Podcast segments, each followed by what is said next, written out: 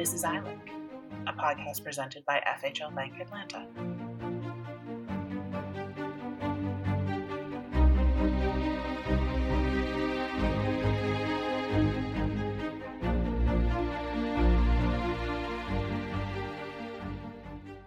Welcome to another episode of FHL Bank Atlanta's iLink. Joining us today is Leslie Schreiner, Director of Diversity and Inclusion at FHL Bank Atlanta. She is joining us to talk about building a D&I program within your own institution. Leslie is a certified diversity professional, and she is responsible for the oversight and implementation of the bank's strategic diversity and inclusion program. We all know that this is a very important and timely topic, but we also realize that many of our listeners may not feel like they have the time or resources to devote to building a full scale D&I program. Others may be uncertain about where to start. Thankfully, Leslie is here to provide you with practical tools to build a program that creates and fosters an inclusive environment no matter the time and resources available to you. Leslie, thanks for joining us today. We're really excited to have you here. Well, thank you for having me. Before we jump into the how of building a D&I program, can we talk a little bit about the why? Of course, that's a great idea it's really helpful to set the stage and make sure that we understand what we're talking about, you know, really get that common language. So, first, let's start with the background of what D&I is. As you mentioned earlier, the term D&I is short for diversity and inclusion. These two terms are often treated as interchangeable, but they're mm-hmm. actually very distinct items. First, let's talk about diversity. Diversity concerns those visible and invisible differences that make each of us unique. So, some of those invisible traits are things that we commonly think about, like race, gender, age, physical ability. But there are many other dimensions of diversity. These can include, like, your background, your education, status as a parent, mm-hmm. cognitive ability. Diversity, in short, are all these things that make you you. In fact, I sometimes say if there are two people in the room, you have diversity right. because no two people are alike. Mm-hmm. Now, inclusion, on the other hand, is really about fostering that sense of belonging within an organization where every individual feels valued and respected, and diversity of thought is promoted. You know, you might have heard this, but D&I is often explained as diversity is being invited to the party, and inclusion is being asked to the dance. So, this may be a rather simplistic way to explain these terms and maybe even incomplete, but it provides a good visual representation and helps explain the difference. I think it's also important to note that when it comes to D&I, we're just not talking about the people within a given organization. A comprehensive D&I program extends to ensuring that you are looking at both your external vendors, your customers, and your suppliers, and ensuring you're working with a diverse range of partners. Right. With this as our starting point, the first question, as you noted, is why? Why does having a D&I program matter? Great question. And if you were able to do a Google search out there, you will find many studies around about diversity inclusion. But I'm just going to mention a couple here. So, McKinsey recently released a study showing that the most diverse companies are more likely than ever to outperform less diverse peers on profitability. Other studies have proven that diversity inclusion in an organization drives increased financial performance, greater talent outcomes, and higher degrees of creativity. So the simple answer is D&I is good for business. It's good for the people who make up your business, the partners you deal with as a business every day, and the customer you, serve as a business. A robust D&I program is about attracting, fostering, and maintaining talented teams that will set your organization up for success both now and in the future. And like you said earlier, it doesn't have to be a big initiative to start, especially if you're a smaller organization. I mean, who wouldn't want to drive better performance, better financial returns, and more creativity in their organizations? But no matter the scale of the program being implemented, we all know that setting up any kind of new program, let alone one that affects every member of your staff, can be a big lift. It's easy to get overwhelmed when you start thinking about all of the quote unquote to dos, no matter the size of the initiative. So, where in the world do you start? Well, that can be a great question and maybe can seem overwhelming because it can be a big lift. But people shouldn't be discouraged by this because D&I is a journey and it's going to ebb and flow. So organizations of all sizes can leverage existing practices and processes. There's no need to reinvent the wheel. And no matter the scale of the program you're looking to implement, their first three steps are pretty much the same. First, you need to assess where you are in order to determine where you want to go. So we call it a cultural assessment. And this will help you establish a baseline to help measure success on an ongoing basis. So as you consider your assessment, there are a few questions you should think about asking. What do your employee demographics look like at every level of your organization? What are the labor pool demographics for your area and how does your organization compare? What is the engagement level at your organization? Is it inclusive? Does everyone have that sense of belonging? And can you easily identify diverse suppliers and vendors within your network? Do you have the reporting structures to capture the necessary data? And, and what sort of survey tool will you use? Mm-hmm. That's great. So let's dig a little bit more into this cultural assessment. What should it look like overall? Well, as a best practice, there are several key metrics that you can use to measure in your organization. We like to also uh, calculate a five year average to compare these metrics so we can kind of see a trend over time. And mm-hmm. remember, as I start to describe these metrics, compare them to the demographics in the city you're located into to see how well you're doing as a benchmark. So some of the metrics to consider are just overall workforce, you know, mm-hmm. what's your gender makeup, what's your race and ethnicity makeup. Do the same for your managers, for your applicants, whether internal or external, new mm-hmm. hires, promotions. And then think about outside people, outside the people, but to your suppliers. How many, many transactions are you doing with diverse dealers or vendors or your community partners? Right. Findings from these comparisons will really help you establish where your organization is and likely uncover some key clues or insights related to where you want to go. So that's your first step. Once you determine where you are, it's now the time to decide where you want to go by establishing a D&I vision statement. So just like the vision statement within your organization or brand, a D&I vision statement helps to guide the strategic direction and expectations for your D&I program.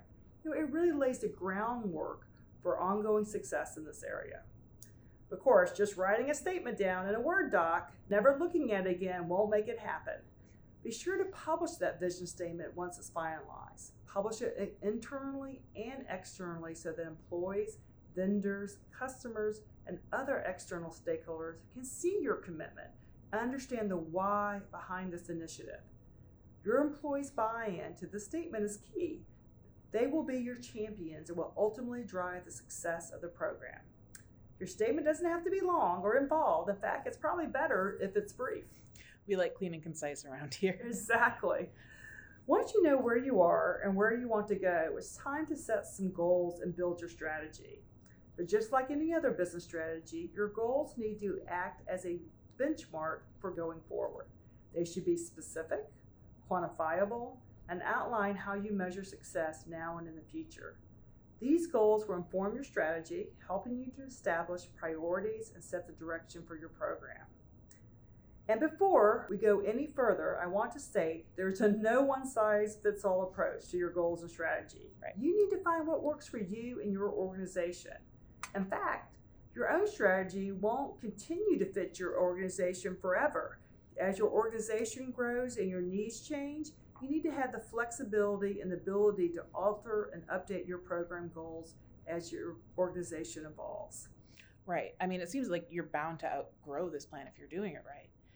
I do want to ask you about the listeners out there who are interested in starting a D&I program, but don't feel like they have as much of a quote finger on the pulse on the issues at hand as you do. What would your advice be to these people? How do you they go about getting more information about the important issues to inform their goals and strategies? Well, I think my biggest piece of advice would be to avoid operating in a vacuum. You don't have to start from scratch because chances are you're not the only organization trying to stand up an initiative. This is where that tiered approach we talked about earlier comes in. If you have the bandwidth, Consider a D&I advocacy group in your region or industry. Or if there isn't an existing group, consider starting one of your own. Act as that brain trust for your community with liked individuals. If you're pressed for time and don't have the resources to devote to that, there's still some great resources out there to help inform your strategy. I found that the National Diversity Council, Diversity Best Practices, and the Society for Human Resource Management are all great resources to inform your plan. Also, Deloitte Insights, the Harvard Business Review, and other popular publications that you refer to for other business insights provide helpful and relevant articles and studies in the area of diversity and inclusion. So we know where we are and where we want to go, and we have the vision and goals set. What comes next? Well, you need to decide who's going to lead the initiative. This is another area that will look different for every organization based on your resources and bandwidth. However, no matter your organization, there are two keys to successful D&I leadership. First, the initiative needs to start at the top. When the board of directors and senior leadership show a vested commitment in D&I, it establishes the importance of the initiative and helps to drive adoption throughout the organization.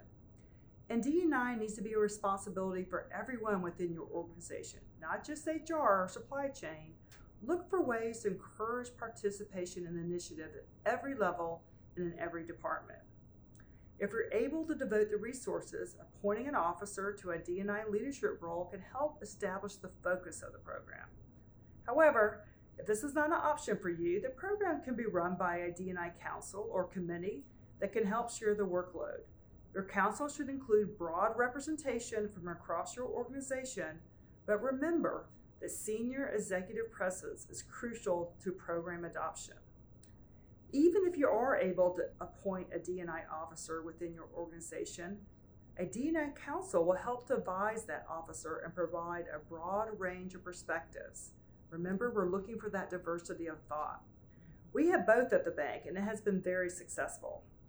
So, whether you have appointed an officer, a council, or both, you need to also establish a framework to guide your program. The scope of your framework should include a D&I policy or charter that will help to formalize the roles and responsibilities specific to diversity and inclusion and house the strategy and goals we spoke about earlier.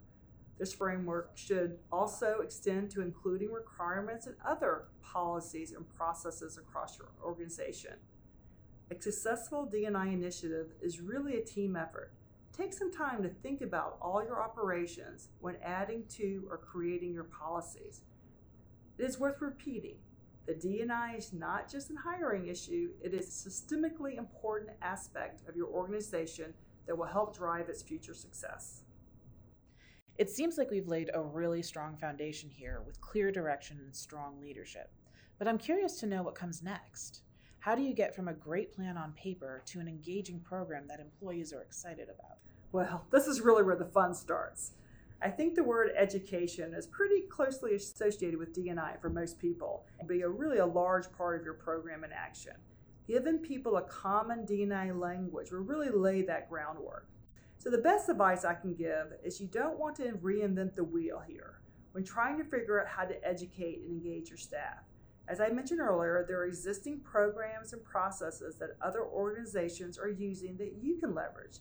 And you can lean on your own existing methods of communications with your team to drive adoption. If your team is used to lunch and learns, consider hosting a lunch and learn where you discuss diversity in the workplace or host a regular cultural event or celebration at lunch or you have an intranet or even an internal newsletter, consider devoting a section or addition to D&I resources that your employees can review on their own. It's really helpful to create and distribute a D&I calendar with key dates and events that can be distributed to your staff. You will be amazed at how many conversations that calendar can spark. And that's a great segue to my next point. As you plan comes into action, there are going to be employees who want to get involved, and this is a great opportunity for you to empower your team and develop leadership at all levels. Not only does employee engagement in your D&I plan benefit those employees, it also provides you with some grassroots advocates for your program to help drive employee engagement across the organization. So, much like your goals and strategies, there's no one size fits all implementation plan for your initiative The beauty of it is, it can be executed at any scale, whether you're a community financial institution or a global brand. And of course, as you implement, you need to be sure you're referencing back to your initial plan regularly. That means updating policies on a regular basis, measuring reporting on both the metric and anecdotal successes and challenges you've encountered, and identifying the changes and adjustments that you need to make to overcome those challenges as your D&I program continues to grow. Thank you for such an in depth outline, Leslie. As we're wrapping up, do you have any last words of advice for our listeners? I do. So at the end of the day, it's just about getting started. Just take that first step. Because mm-hmm. your D&I plan, no matter where you are, it's not going to be static. It's going to continuously grow and evolve to serve you now and in the future for your organization. So take that first step. Great. Thank you so much for your time today, Leslie. Oh, you're welcome. If you enjoyed today's episode, be sure to subscribe to iLink on your favorite listening platform so that you never miss an episode.